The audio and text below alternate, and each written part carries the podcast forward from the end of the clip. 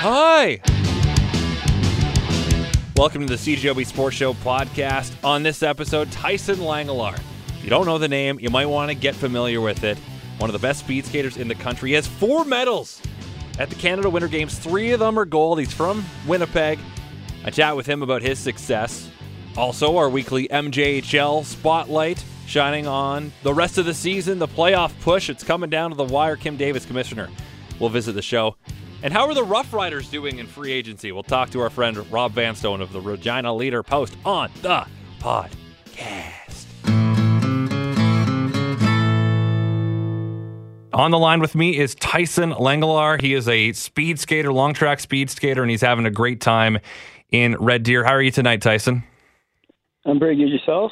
Doing well. Before we get to your medals, you just turned 20 a couple days ago. What was that like celebrating your 20th birthday at the Canada Winter Games?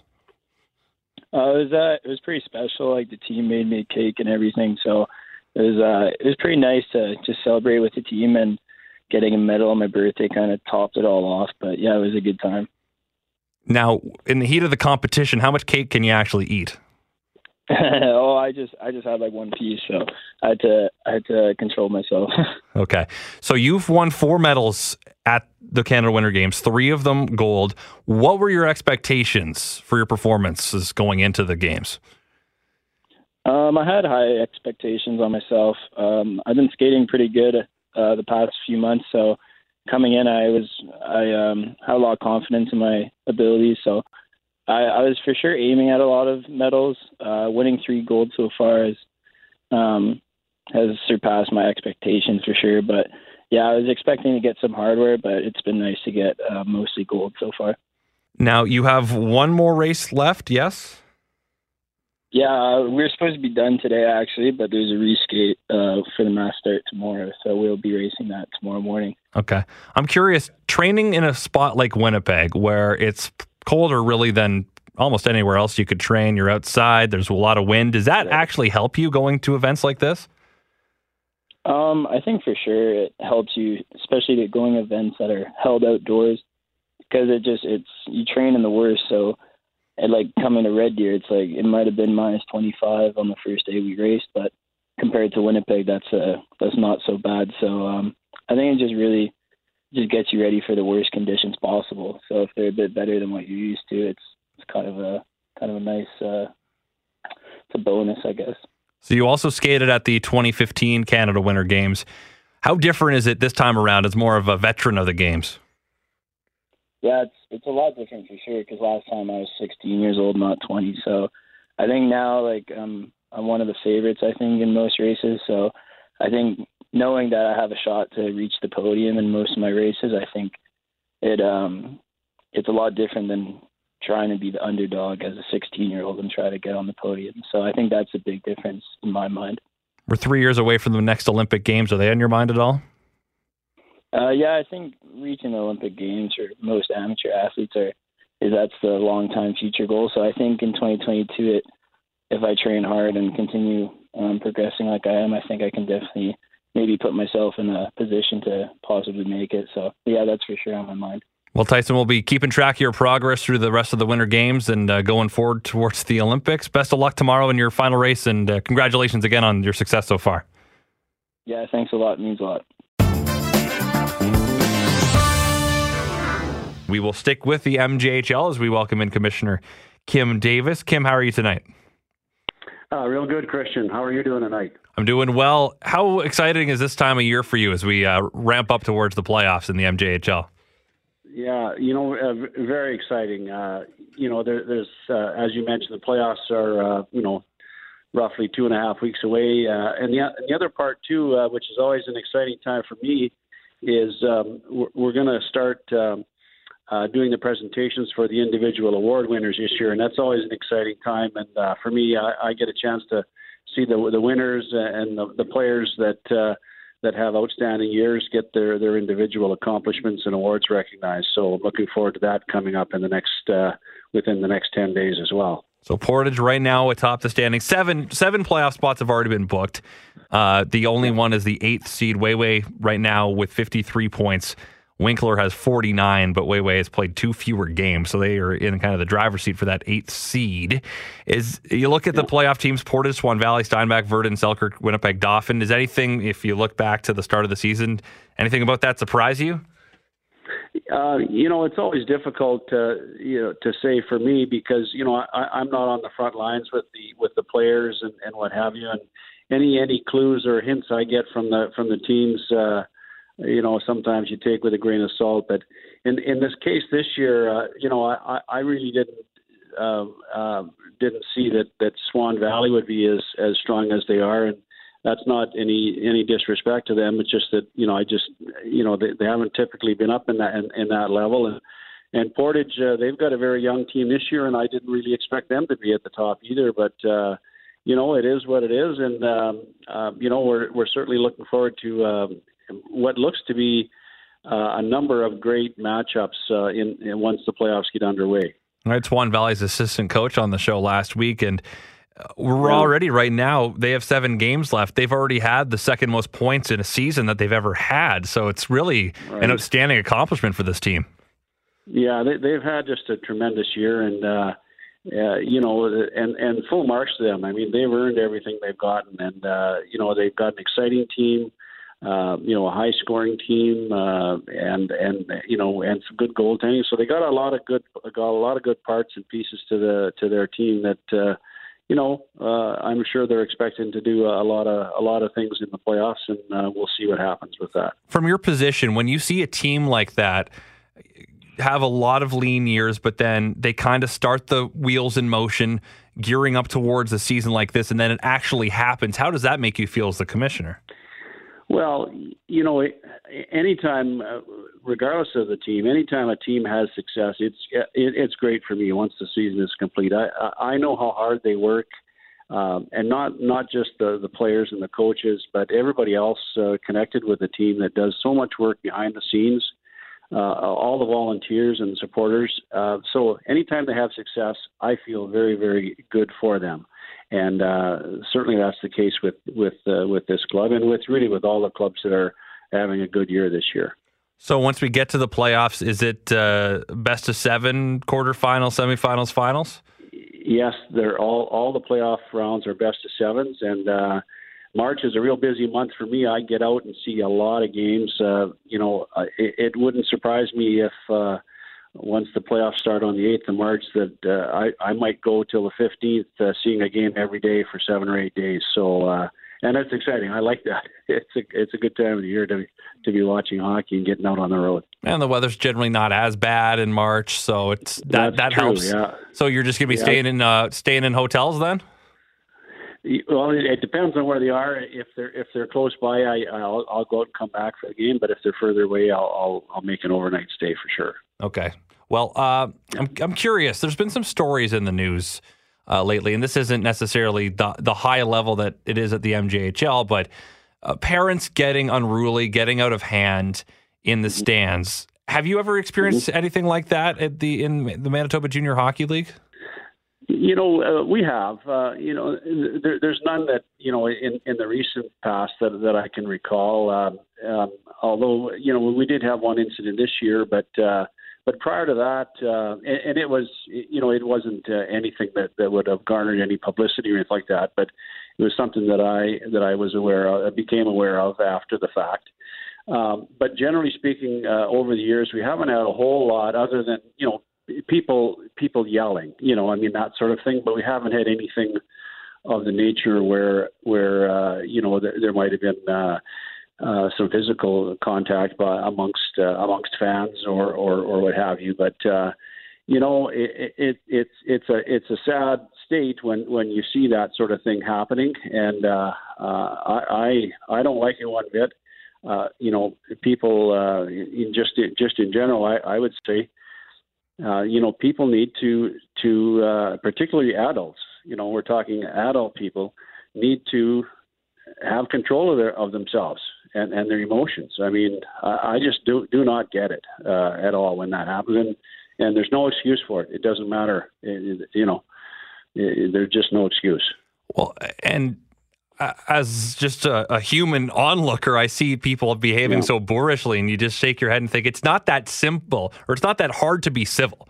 It really isn't. No, it's not. It's not at all. You know, I mean, uh, listen, we, we, we all we all you know make mistakes too, yeah. and you know, uh, you know, I, I'm all for giving people second chances and all that sort of thing too. But at the same time, you know, you, you got to think about the context in which you're you're you're you're that, that you're in. You know, uh, and uh, you know, there's a lot, and, and, and who's and who's watching, and and uh, you know whether it's being recorded. I mean, these sorts of things like should it should enter your mind these in you know in this day and age, uh, rather than you know I, I think in some cases, and and not to generalize, but you know with people you know thinking that that that what's what's taking place in front of them is about them and and and um, you know, and that's not the case. It's not about it's not about the, the, the parent. It's about the kid uh, that's out on the ice playing. In in in the in the in the case of a, of a minor hockey game, at least.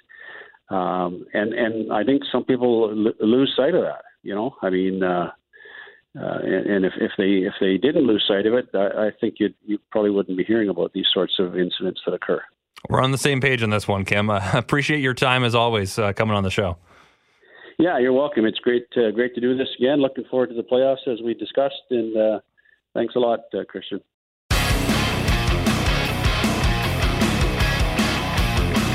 Now we're just over a week into free agency in the CFL, so I figure it's high time to see how our neighbors to the immediate west are doing in Regina. Regina. Regina, yes. Rob Vanstone of the Regina Leader Post joins me now. Rob, going into free agency, what was your expectation of what the Rough Riders would do? Pretty much everything they didn't do. If you look at the critical areas, um, they had the worst passing attack in the league last year. They threw only 11 touchdown passes. Their quarterbacking was an issue last year. Their play calling was an issue. So they brought back the same offensive coordinator and they re-signed the same quarterback, and they didn't significantly improve the receiving corps to the point where there's the promise of more explosiveness. They've they've done some nice jobs around that. They've signed William Powell, a very good running back with Ottawa last few years, and and uh, they signed Micah Johnson, tr- tremendous defensive tackle. They made some other nice moves, but they didn't really zero in on the number one deficiency, and I think that could prove to be costly. I don't know how you, how you could not pay more attention to that, considering the liability that it was all of last season, and especially in the playoff game against Winnipeg. The lack of a lack of quarterbacking, lack of a passing offense was the difference in a five point game. Did you get the feeling that they were either going Bo Levi or bust for the quarterback position? That's pretty much what it came down to, Christian. Uh, and that was a real stretch, I think, for anybody because I think the suspicion all along that was that Bo Levi would listen to offers from other teams, but basically use that to as a means of increasing the the offer from the Stampeders. So the, the Toronto Argonauts offered what I think was reported to be worth eight hundred thousand dollars by the time the, contract was over, and the Saskatchewan Roughriders offered seven hundred thousand dollars plus, and ultimately Bo Levi Mitchell went back to Calgary. And by the time he did, Trevor Harris was already off the boards, and Mike Reilly going to BC was a foregone conclusion. After that big three, you're basically sifting through the flotsam, and that's the situation the Riders found themselves in. But they made a really aggressive play for Bo Levi Mitchell. They offered him more money than by far than they've ever offered for a player. But I think it was a long shot for to think that he would go anywhere else, and he didn't. So looking at the receiving corps, they bring back Roosevelt. They bring in Manny Arceneaux, who's not getting any younger. Do you feel that that's, I guess you just said it, that's not going to cut it next year? Unless they unless some younger players develop, unless they you know, they've got Paul Jones, their assistant general manager, tremendous player personnel man, and maybe he can find some some gems that can come in and make instant contributions. Uh, you know, Manny Arceneaux is 32 years old in September and is coming off a torn ACL and likely won't begin the season. So that's, uh, I think you have to go into that thinking anything you get out of him is a bonus. Naaman Roosevelt's 31 years old. The Bombers had some interest in him as well, but uh, you know, he was one of the receivers they had last year when the passing game was sputtering. I don't think he was the reason. I think he's closer to the solution than he is to the problem. But they need to build on having Naaman Roosevelt, and as it looks now, it doesn't seem that they've done that. They're going to need some younger players like Kyran Moore, uh, KD Cannon, some others to to step up and, and really improve that passing attack because they were so reliant upon their defense for offense last year. They they scored as many touchdowns on on on defense as they did through the air last year. That's how bad it was. Now you mentioned the defense. They get Micah Johnson, a great signing, but they lose Willie Jefferson to the Blue Bombers of all teams. Is that a wash? Are they better or worse for that? I think they're a little better simply because of the scarcity of defensive tackles that can really make a difference. And when you look at defensive tackles who can rush the passer to the to the extent that Micah Johnson does, I think the degree of difficulty factors in there Willie Jefferson is an amazing football player, and he was named the Rough Riders' most outstanding player last year. And Bombers fans know all about what he can do to a mm-hmm. to turn a game around. Just ask Matt Nichols. Yep. But uh, Micah Johnson playing an interior line position had 14 sacks last year, Willie Jefferson had uh, had 10 playing an end. And the ends are typically the ones who rack up the gaudier sack totals. So I think there's a perhaps a marginal improvement having Micah Johnson over Willie Jefferson, but Willie Jefferson could blow up a game by himself last year. He did that. Uh, did that to the Bombers. He did that to the Edmonton Eskimos late in the season as well. Just an, an amazing game changer of a player. So, looking now at the teams in the West, just over a week after free agency started, is it safe to say that the Riders are fifth right now? I don't know how you can put them anywhere else unless you're a real wild-eyed optimist. And again, it goes back to quarterbacking. I don't think it's an oversimplification because if you look at the teams that win the Grey Cup, there's a correlation between having a top drawer quarterback and winning a Grey Cup, and in most cases, getting to a Grey Cup. And with with the Rough Riders quarterbacking situation, with Zach Collaros being back, it's it's a huge ask for to think that he's suddenly going to ascend to the point where he was at, at 20 in 2015 when he was hurt. And you look around that division, the Bombers they don't have the marquee quarterback that that Edmonton has and BC has and Calgary has necessarily in Matt Nichols, but what they do have is quarterback quarterbacking depth that nobody can rival because they've they have Chris Streveler as well, and that that Nichols Streveler duo is is a tremendous asset. You look at BC, Mike Reilly. Look at Edmonton, Trevor Harris. Look at Calgary, Bo Levi Mitchell. I will point out the beast that Edmonton didn't make the playoffs last year, having Mike Reilly. So it's it's not guaranteed that the presence of an elite passer will vault you to the upper echelon. But what is virtually guaranteed is without a player that ilk, you're not going to get to the upper echelon. Now, one of the other topics that I think is going to really get hot again this season is the imbalance between the East and the West. It was already bad. A lot of people saying, can we just scrap the divisions? But seeing so many good players leave the East to go to the West, it was already stacked. Do you foresee that being a pretty big storyline going into this season? I think a lot of people are going to talk about it. I don't think anything is going to be done. The the governors would have to vote for it, and I think the commissioner would have to be staunchly in support. And I haven't noticed that there's enough of a groundswell for that to happen. If the if the governors are voting for it, there's I think there's four Eastern teams that are going to vote against it, and uh, so you just there's just not going to be a enough of a, a margin to carry the day there at, at, when you're voting. So, but these teams are disadvantaged too because they've got to play 10 of 18 games against the West.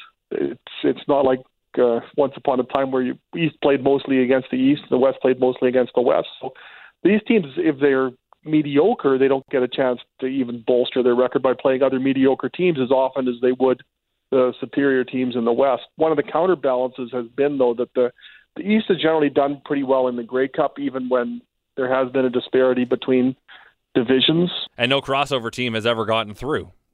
Yeah, so there there's that, but um, it, it really year after year after year, and it, it, this goes back decades. It seems uh, the the league's power is tilted toward the West, at least in the regular season. So February twentieth, I guess. Do we just what what left is there to do from a CFL standpoint until training camps open? Just look for these trickle down signings to happen. Yeah, there's still there's still a few free agents out there that that might tap, and maybe there's some trades.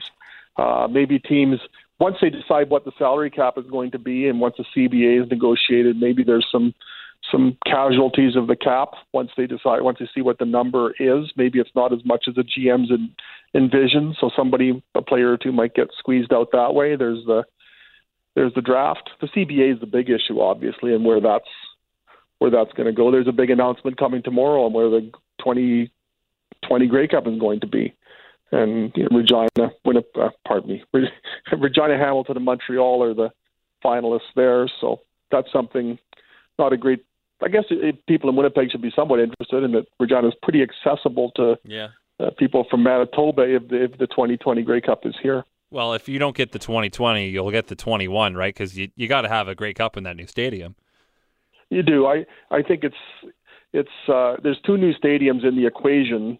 The other one being Hamilton, Right. and it's just a matter of which new stadium gets it first. Right. Hamilton's been waiting a little longer, hmm so I wouldn't be surprised if it went Hamilton and then they awarded 2021 to Saskatchewan at the same time, or it may may work in reverse. But I'm not sure it's going to be a banner day for Montreal tomorrow. But I think the Riders in Hamilton will come out of it okay.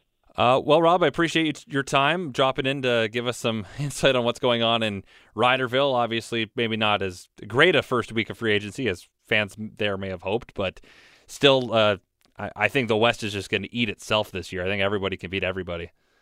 Yeah, it's going to be really good. And Riders might not have a quarterback, but I think they're going to have a very good defense again last this year. And they got they managed to get 12 wins out of that formula. So That's true. I don't I don't envision 12 wins this year, but I think they'll be a competitive team.